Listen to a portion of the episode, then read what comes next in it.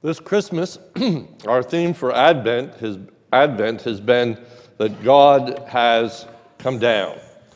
Our theme verse is John chapter 6, verse 38, which reads, For I have come down from heaven, not to do my own will, but the will of him who sent me. Jesus had announced that he came down from heaven. What did Jesus mean by that? What are we to understand from that statement? The people's response to Jesus' statement that I have come down from heaven is very instructive for, the, for us. In John chapter 6, verse 42, their response is this They said, Is this not Jesus, the son of Joseph, whose father and mother we know? How then does he now say, I have come down from heaven? They understood the significance of what Jesus is saying when he stated that he came down from heaven. They knew that he was speaking of having heavenly origins. And they said, But doesn't he have earthly origins? We know his father and mother. The incarnation explains how Jesus can say that he came down from heaven. The Gospels provide us with two distinct approaches to addressing the whole aspect of the incarnation.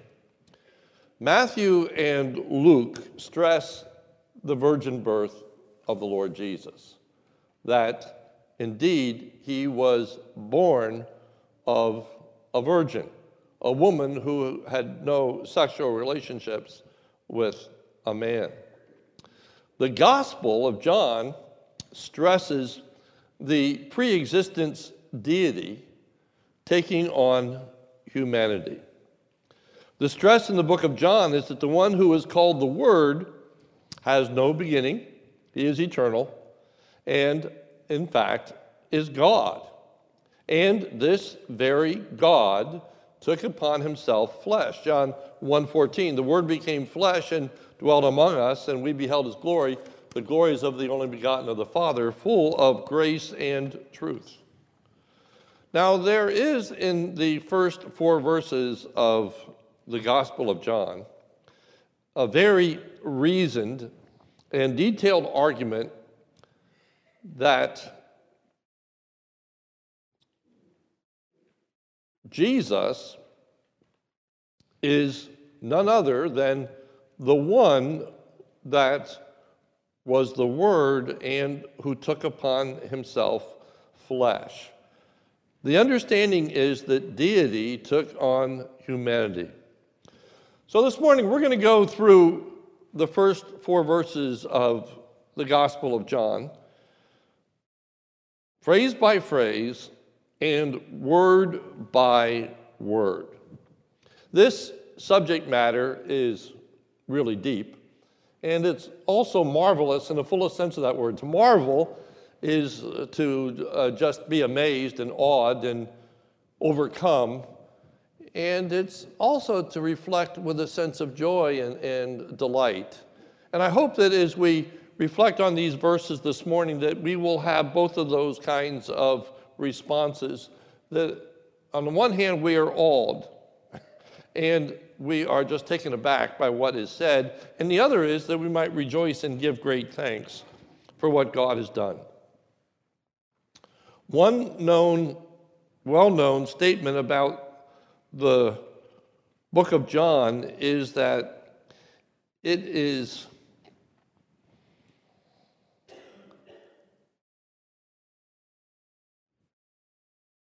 like a pool of water that is safe for a child to paddle in, but deep, in, deep enough for an elephant to swim in. Well, when we want to consider the Trinity, we're definitely swimming in the deep end of the pool. We have to proceed with great caution as we speak of the Trinity, or we will drown in that deep end. The Trinity is simply beyond us. We cannot fully grasp or understand the Trinity. There is nothing in all of our experience there is nothing in all of existence that is at all akin to the Trinity. And though we cannot fully understand or really come close to fully understanding the Trinity, yet there are some important things that we can understand and we must understand and we must know. It's really important that we understand that the Bible teaches that Jesus is the God man. And I want to unpack that thought for you this morning out of the first four verses of the book of John. How the Word, who is God, took upon himself flesh. The theme this morning are eight assertions concerning the one who is called the Word. There are eight different things that we are told about the Word this morning that we want to focus our attention on. The first is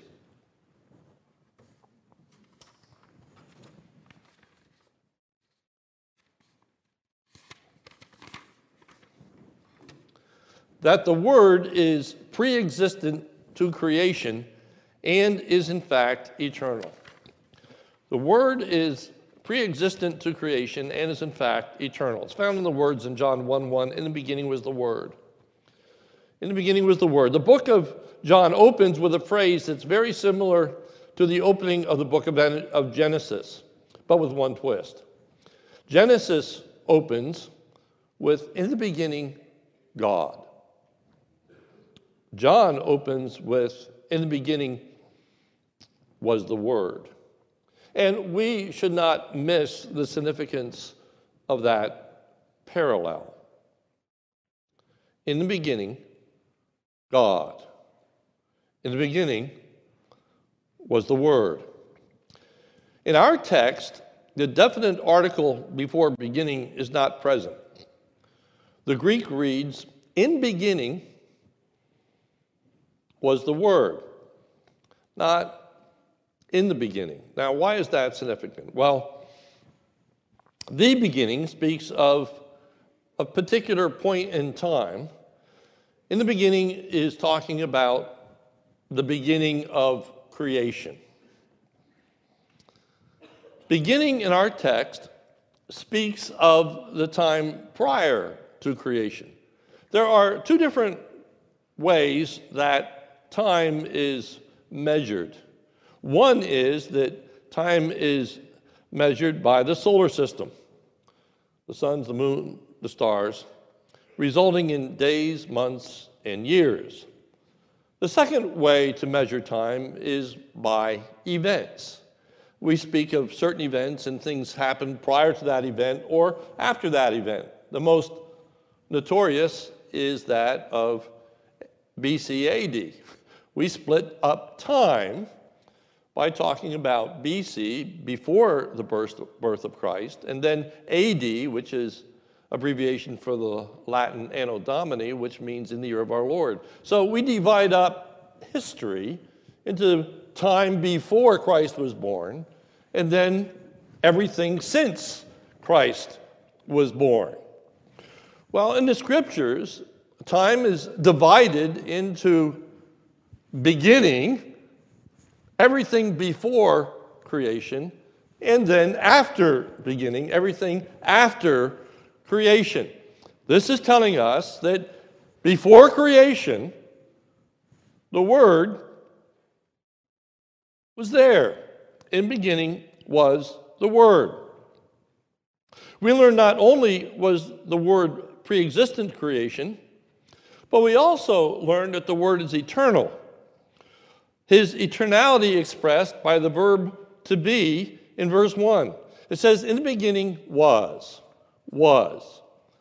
There are two different Greek words that speak of existence. One Greek word means to come into existence, to come into being. Something becomes. For example, verse 3, it reads in the ESV All things were made through him. Literally, all things became through him. And that's the way that the NAS translates verse 3. All things came into being by him. It speaks of their coming into existence. The other Greek word means simply to exist, and it's the verb to be. This is the verb that's used consistently in John 1 1. In the beginning was the Word, and the Word was with God, and the Word was God. So in the beginning, the Word existed. He was. Never came into being, He was. Now, just to try to get more of the importance of that simple statement, we need to go back to the informing theology of the Old Testament. We are introduced to the eternality and self existence of God at the burning bush. In Exodus 3 2, it reads, And the angel Lord appeared to him in a flame of fire out of the midst of a bush. He looked, and behold, the bush was burning, yet it was not consumed. Now, the significance of that simple little statement that the bush was burning but was not consumed is that normally when things burn, it consumes that which the fire is feeding off of. For example, you start a, a wood fire. Think of a fireplace. And you have your kindling, and then you set bigger logs. And as the fire burns, you know that that log turns to ashes. For the fire is existing through the fuel of the log. And so in order for that fire to exist, it must consume the log. It turns to ashes. And we all know that if that log becomes completely consumed and you have nothing but ashes, the fire goes out. For the fire is dependent upon the log for its existence, for its fuel. In the burning bush, we have a fire, but the bush is not consumed to illustrate the fact that God's presence is not dependent upon that bush for its existence. Now, I say that is illustrative.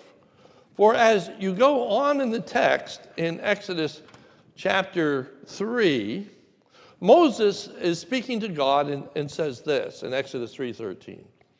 Then Moses said to God, if I come to the people of Israel and they say to them, The God of your fathers has sent me to you, and they asked me, What is his name? What shall I say to them? God said to Moses, I am who I am. It's the verb to be. That's who I am. I am. I am the self existent one. And we know the name of Jehovah, some pronounce it Yahweh, but Jehovah is simply the verb to be in Hebrew. He is the one who is. He is the self existent one. Jesus said in John 8 58 Truly, truly, I say to you, before Abraham was, I am.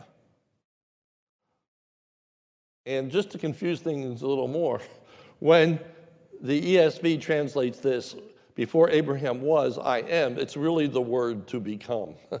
it's not the word for self existence, it's the word to become. Before Abraham became, that's why the NAS translates it before Abraham was born. I am. I am. A clear identification of himself with deity, which is why the Jewish people accused him of blasphemy. I am. In beginning was the Word. He was eternal. The second assertion is that the Word is a distinct person within the Godhead. Notice verse 1. In the beginning was the Word, and now we're looking at this phrase, and the Word was with God. The key word here is that little preposition with, which connotates two ideas. The first is that the preposition with connotes the idea that the Word was in God's presence. The word with speaks of a real and actual presence. He was not in God, he was not a concept, he was not a purpose, he was not an intention. He was actually with God. He was present in eternity past. He is not an eternal emission that constantly is coming out from God. He was with God, all right? Present with God. Secondly, the word with connotes the idea of being a separate person from God. There is a distinction that's to be made between the Word and the other members of the Godhead. With connotes a separate existence and personality from the other members of the Godhead. He was with God. You see, you can be by yourself, but you can't be with yourself. Let me say that again. You can be by yourself, but you can't be with yourself. To be with someone is to be distinguished from that other someone or something. So here we have that the Word was with God, meaning that he was separate from God. But wait, you say, you're telling me that the Word is distinct from God, but the Word is God. How can that be?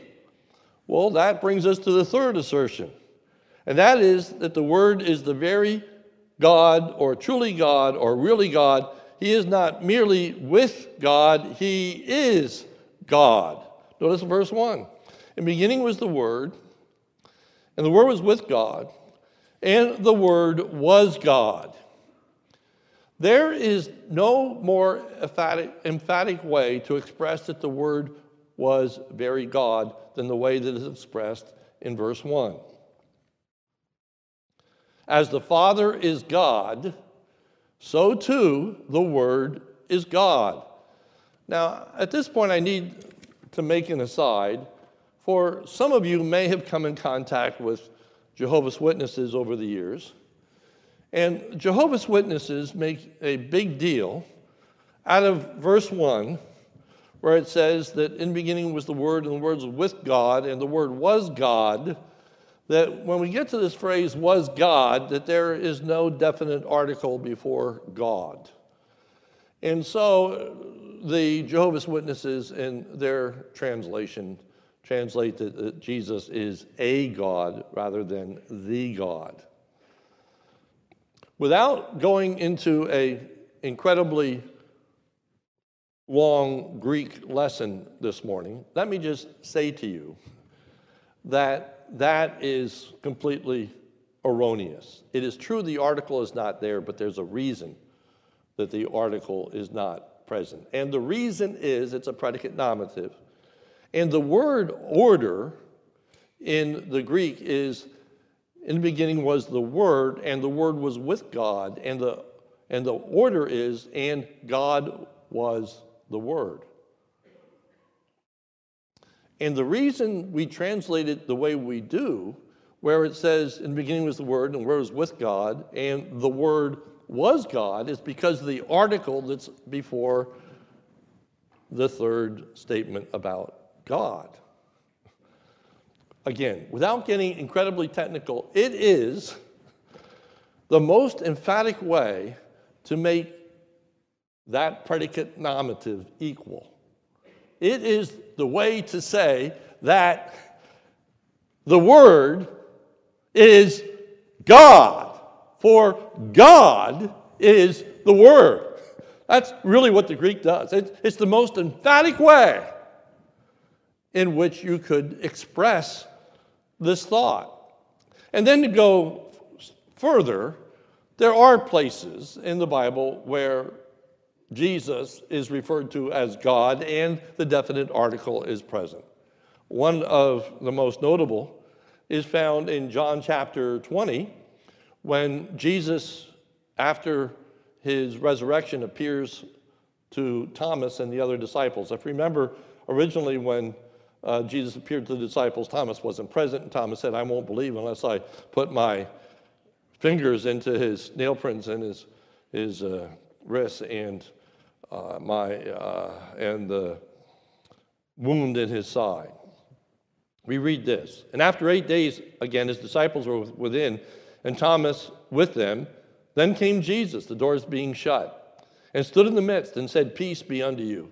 Then saith he to Thomas, Reach here thy finger, and behold my hands, and reach here thy hand, and thrust it into my side, and be not faithless, but believing. And Thomas answered and said to him, My Lord and my God, both of which the article is present. The most literally translated would be Thomas answered and said unto him, The Lord of me and the God of me. Jesus, you are my God. You are the God. So, what we have so far is the assertion that the Word is eternal, that the Word is separate from God, and yet the Word is God. So, how can this one be with God and at the same time be God? We said we cannot be by ourselves,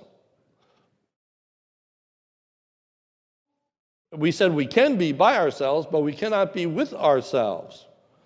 The, the reason for that is because we're not a Trinity. So now we are introduced to this concept of the Trinity. For the Trinity is one God that exists in three persons. All right? So we have one God, and there are three persons that make up the Godhead there's God the Father, there's God the Son and God the Holy Spirit. So, three persons, one God. God. And many times we truncate that in our thinking to whenever we think of God, we think of God the Father. But that's the problem with our thinking, all right? When we think of God, we need to think of God the Father, God the Son, and God the Holy Spirit. There is one God, but the one God exists in three persons. Our articles of faith state there are three persons in the Godhead the Father, the Son, and the Holy Spirit. These three are one God, the same in substance, eternally equal in power and glory. So they are one, but yet distinct for one God existing in three persons. As I said, the Trinity is difficult to comprehend and almost impossible to explain. Now, theologians have tried over the years to come up with analogies for the Trinity, such as uh, some use the analogy of water, steam, and ice. Some use the analogy of the egg. And I'm not going to go on to any of these others because they're all terrible analogies. Don't waste your time on them because they all break down. And in fact, it's important to understand how they break down, or you're soon into heresy. the reality is, there's nothing else that's a Trinity. So you can't make a comparison. There's not even anything close to what is a Trinity. So there's nothing in our experience, there's nothing in our background there, there's nothing in creation that we can look to and say, now let's understand the Trinity by looking at, no, there's nothing to look at. the Trinity is unique. So we have to content ourselves with trying to get our minds around what the Word is teaching us. And what we need to understand is there's one God, three persons God the Father, God the Son, and God the Holy Spirit. This appears in our text in John 1:18. No one has ever seen God, the only God who is at the Father's side. He has made him known. Now that's really, really important, verse 18. The only God who's at the Father's side. now, the King James makes that the, the Son who's at the Father's side, but literally it is translated for that's what the Greek says. There's the only God who is at the Father's side. Only God, meaning the only begotten God, the one and only God. So there is this clear statement about now at least two members of the Trinity in verse 18. And when we're talking about God, we're talking about the Father, we're talking about the Son, both of whom are God. The fourth assertion is that the Word always was God, verse 2. He was in the beginning with God. The King James translates it, the same was in the beginning with God. The one who is the Word, the one that we've been talking about all along, is the one who, in the beginning, was with God. It's a reiteration of this same truth. But the point is that the Word did not become God.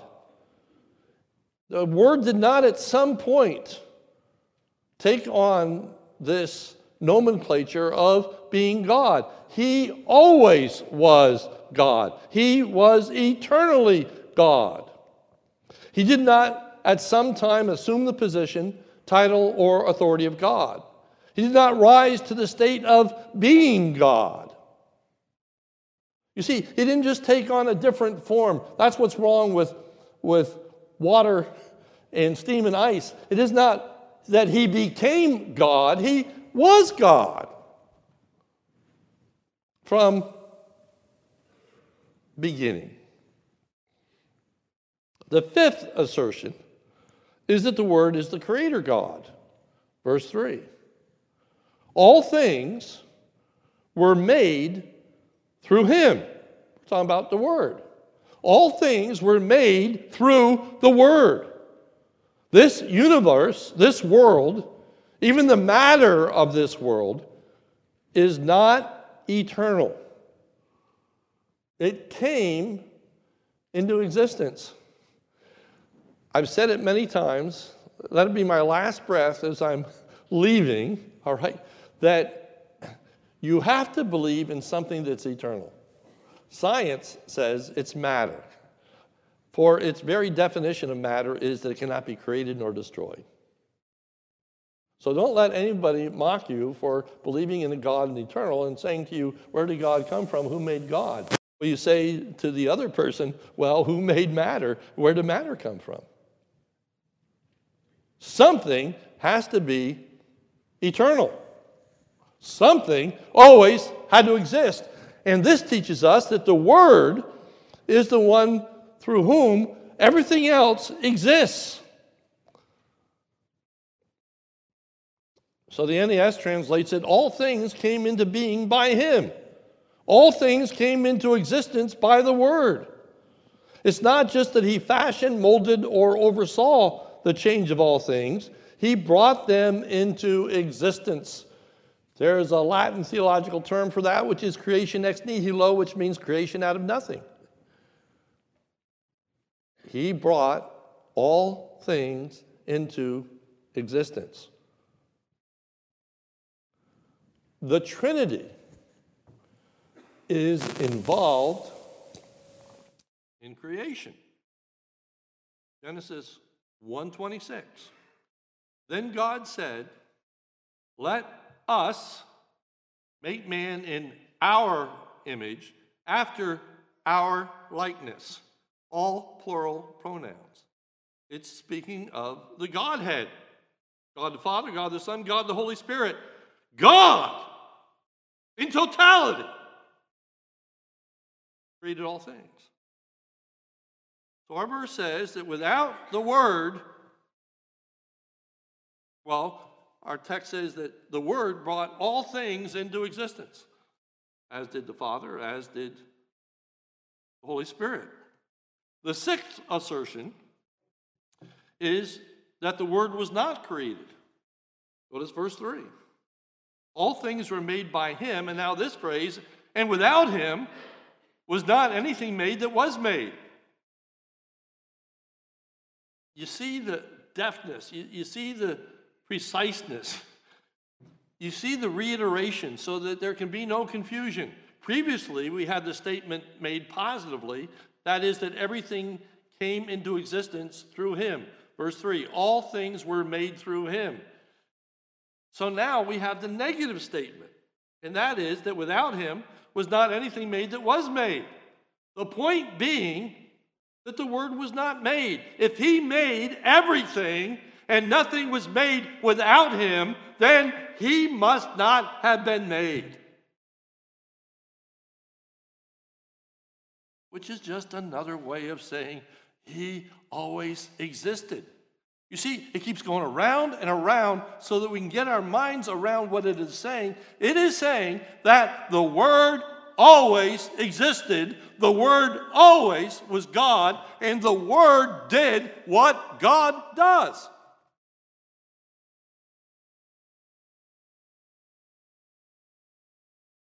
The seventh assertion is that the Word is the source of life. Verse 4 In him was life. In him was life.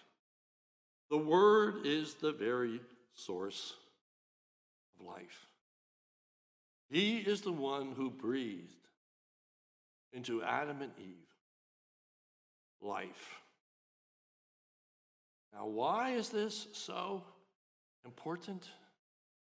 Because Jesus asserts at the death of Lazarus, when everyone is weeping and wailing about Lazarus' death, Martha comes out to meet him, and Jesus says to Martha, I am the resurrection and the life. Whoever believes in me, though he were dead, yet shall he live. This Jesus, who is the God man, this Jesus, who is God in the flesh, says, I am the source of life. John 1 3. In him was life. And Jesus is not just the source of physical life, he's the source of spiritual life. He's the source of all life. And life comes by him, through him. So we have the words that we all know in John 14 6. Jesus said unto them, I am the way, I am the truth, and I am the life. Jesus is the life, or the Word is the one that brings life. The eighth assertion is that the Word took on humanity. Look at verse 14. John 1:14. And the word, this eternal, self-existent God, the word became flesh and dwelt among us. And we have seen the glory. The glory is of the only Son from the Father, full of grace and truth. In verse 14, we learn that the Word became something that he previously was not. For it tells us in verse 14 that the Word became. You see, the become speaks of coming into existence. The God man wasn't eternal, the man came into existence. Jesus was born. His humanity began at his birth. The Virgin Mary conceived. She actually conceived. She actually gave birth to a child. Jesus wasn't cloned. Jesus were cloned, he'd be a woman. He wasn't cloned. Jesus didn't just take on the appearance, he didn't just look like a human being. He actually took upon himself a human nature. He became something he wasn't. That is, a man. But he was the God man. Or it was the Word who took on humanity. The Word did not cease being God. And the man did not prevent God from being God. And being a God did not prevent him from taking on humanity. Mind boggling, yes. Marvelous. Incredible. And here's the most incredible thought, at least for me it is, is to realize that the Word took upon himself flesh for all eternity future. It's the God man who rose from the dead. It's the God man who sits at the right throne of the Father. It's the God man who's coming back we will see him whom he pierced. When you, when you think of that humiliation of coming down, to think that it wasn't just temporary, it wasn't just for a moment, it wasn't just for 33 years that the Son of God took upon himself humanity, but it was for all eternity future that he is the God man. And he did it for us so that we could have eternal life. John, uh, excuse me, Galatians 4 4 and 5 says, But when the fullness of time was come, God sent forth his son, born of a woman. They're the two natures coming together. God sent forth his son, the Word, and was born of a woman, born under the law, to redeem those that were under the law, that we might receive adoption as sons, that we could occupy this wonderful, blessed place. This was accomplished by the virgin birth, which is given to us in Matthew and Luke. In the sixth month, the angel Gabriel was sent from God to a city of Galilee named Nazareth, to a virgin betrothed to a man whose name was Joseph for the house of David. The virgin's name was Mary. The, eh, the angel's message is, and behold, you will conceive in your womb. You will have a child. You will conceive. You will become pregnant. It's not just that magically this body appears and he's taking on just the form of humanity real human, develops in the womb. When the fullness was time, she brought forth, wrapped him in swaddling clothes, laid him in a manger. Well, she asked the question that we all ask. And the angel, and Mary said to the angel, How will this be since I'm a virgin? How's this going to happen since I've had no sexual relationship with a man? And the angel answered her, The Holy Spirit will come upon you, the power of the Most High will overshadow you. Therefore, the child to be born will be called Holy, the Son of God. The God man. God man. Our text also tells us in verse 4 that not only in him was life, but the life was the light of men. That light is revealing to us the person of God, the truth of God. Jesus said, I'm the way, the truth, and the life. The Word became flesh, dwelt among us, and we have seen the glory, glories of the only Son of the Father, full of grace and truth. So, in conclusion, why does this matter? This is not just an academic exercise this morning. This, this isn't just something in which we try to demonstrate the deep things of God. is, not something to, to just satisfy our idle consciences. But what we're, we're saying really, really matters this morning. Remember, our theme verse has been John 6 38. For I came down from heaven, not to do my own will, but the will of him who sent me. We haven't looked at the context, so let me give you the context. And this is the will of him who sent me, that I should lose nothing of all that he has given me, but raise it up at the last day. For this is the will of my Father, that everyone who looks on the Son and believes in him should have eternal life. Believing in Jesus is the way that one has eternal life. The purpose of the book of John is to bring people to believe in Jesus. That is the whole purpose of the book of John. It's given to us in John chapter 20, verses 30 and 31. Now, Jesus did many signs in the presence of the disciples, which are not written in this book. So Jesus did so many things that you just couldn't have written it all down.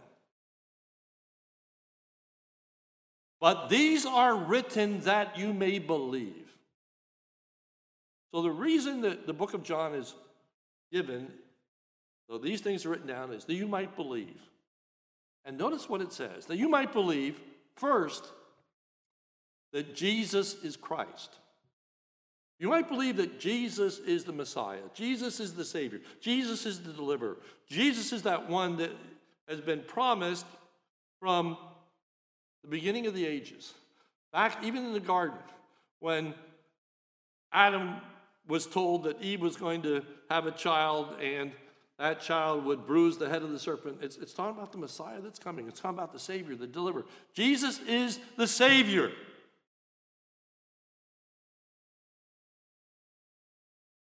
You might believe that Jesus is the Christ. And secondly, the Son of God. The Son of God. That you believe that this Savior is the God man. Or if he were not the God man, he couldn't be the Savior. So you believe that he is the God man. And then, thirdly, that by believing you have life in his name that you believe that through faith you will have the life that this God man can give you. For that is why he came into this world to give us eternal life. John 17, 3. This is life eternal, that they may know thee, the only true God, and Jesus Christ, whom thou hast sent. That for all eternity future, we are going to be in the presence of the triune God. And for all eternity future, we are going to marvel as we understand more and more and more and more of what the Son of God, the Word, did in saving us. That God would come down to us by taking upon himself humanity in order to save us from our sins, to identify fully with us, so that we could have eternal life.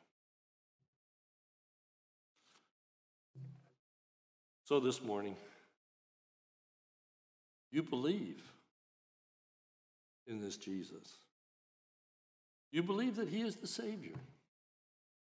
You believe that he's the Son of God, the God man, and that believing in him, you can have life. And only by believing in him. Jesus said, I am the way, I am the truth, I am the life. No man comes unto the Father but by me. May God help us to understand more and more and to rejoice more and more as we think of God coming down to us. I have come down from heaven. Let's pray. Almighty God, we pray for any that is here this morning that perhaps uh, never ever trusted in the Lord Jesus as their Savior. May this be that day. And Lord, help us all as we marvel as we reflect to at least understand today that your scripture clearly, clearly, clearly is declaring in a variety of ways that the Word is very God, that the Word did all that God does, that the Word is distinct in the Godhead, that there are three persons God the Father, God the Son, and God the Holy Spirit. And the Word took upon Himself flesh so that we could have life. We'd have it more abundantly. Lord, we thank you for your word and we thank you for its clarity. And Lord, we pray that you would help us in our faith, increase our understanding, increase our ability to comprehend. And Lord, grant us faith in what we don't understand and what we cannot relate to. And we look forward to that day when we will know fully, even as we are fully known. For it's in Jesus' name we pray. Amen.